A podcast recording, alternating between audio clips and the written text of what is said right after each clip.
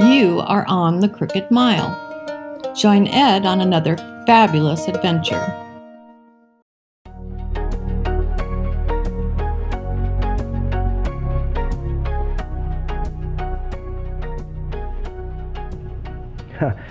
Thank you, and welcome everyone.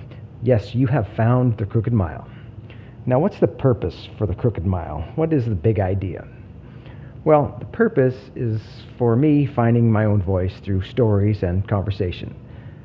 And when I say I want to find my own voice, I want to connect with you in my own voice. I don't want to copy anyone. I don't want to try to be someone else, although I may, I well I will during the course of a story, I will borrow or ad lib voices for characters to, to help move the story along. But I want, I want it to be from me, and I want you to know that it's from me.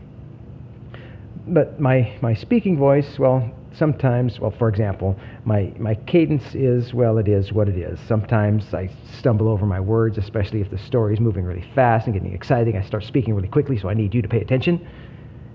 And then other times I tend to pause a lot. Sometimes it sounds like there's dead air or you've been disconnected. But it is the way I speak, and I want to speak to you, so I, I don't apologize for any of that. So that is what I want to do. That is, that is the purpose. I want to tell stories and have conversations.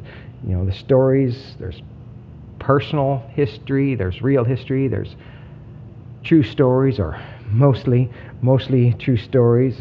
There's old written stories out there that are just great. There's fairy tales or fractured fairy tales like like the hero who must who must prevail against insurmountable odds. He must from the clutches of the monster.